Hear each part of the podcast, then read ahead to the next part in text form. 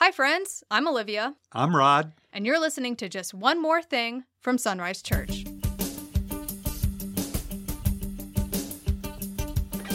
Welcome to a special episode of Just One More Thing. We are in a series on Bible study methods, and in today's episode, we are covering the third step called application.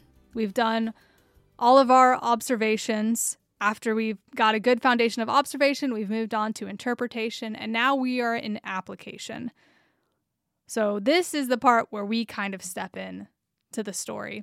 What is application and how do we do it well? Yeah, application is taking that timeless principle when we've looked to see what's there, we understand what it meant to those first readers, and then we've made a bridge. There's a timeless principle that's there that meant something to them that means something to us. And we see and we ask, how does this work in our lives? You know, sometimes people will say, Why are you reading a book that's over 2,000 years old? Technology has, has improved. Mankind is at such a different place. Why would you need to, to look at tho- that old book? Well, what hasn't changed is human nature. And so when you see the text and, and understand what it meant to them back then, then you can move that and understand what it means to us today. And you can begin applying those principles in your life. But you're being guided by that. There's guardrails there because you're being guided what it meant to them back there.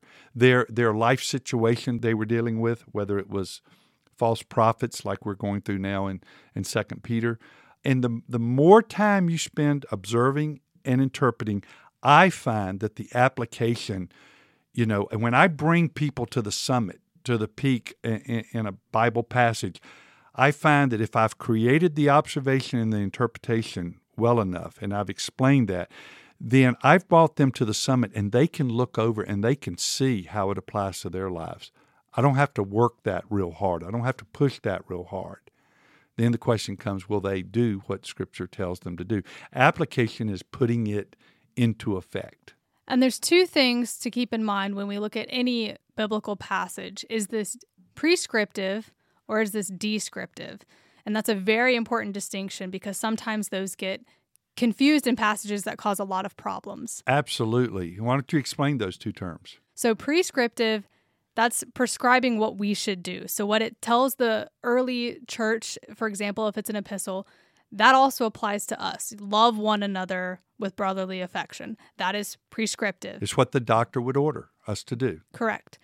Now, descriptive is just describing what life was like or what that situation was like. Exactly. So if it says someone did something, does that mean like Judas when it hanged himself? That was describing what what happened there. Does that mean we should go and do that? Not everything that's stated in the Bible is something we should do. A lot of times the Bible will give us things we should not do, and it will give us warnings. Look at what happened to them. And it warns us to, to not act the way they acted. But that's a very good distinction there something prescribing what we should do or describing what they did. Absolutely. Well, thank you for explaining application, a very important third step in Bible study methods. And in the next episode, we will be covering the last step, correlation. So we hope that you enjoyed this episode and we'll meet us in the next one. Thanks for listening to Just One More Thing from Sunrise Church.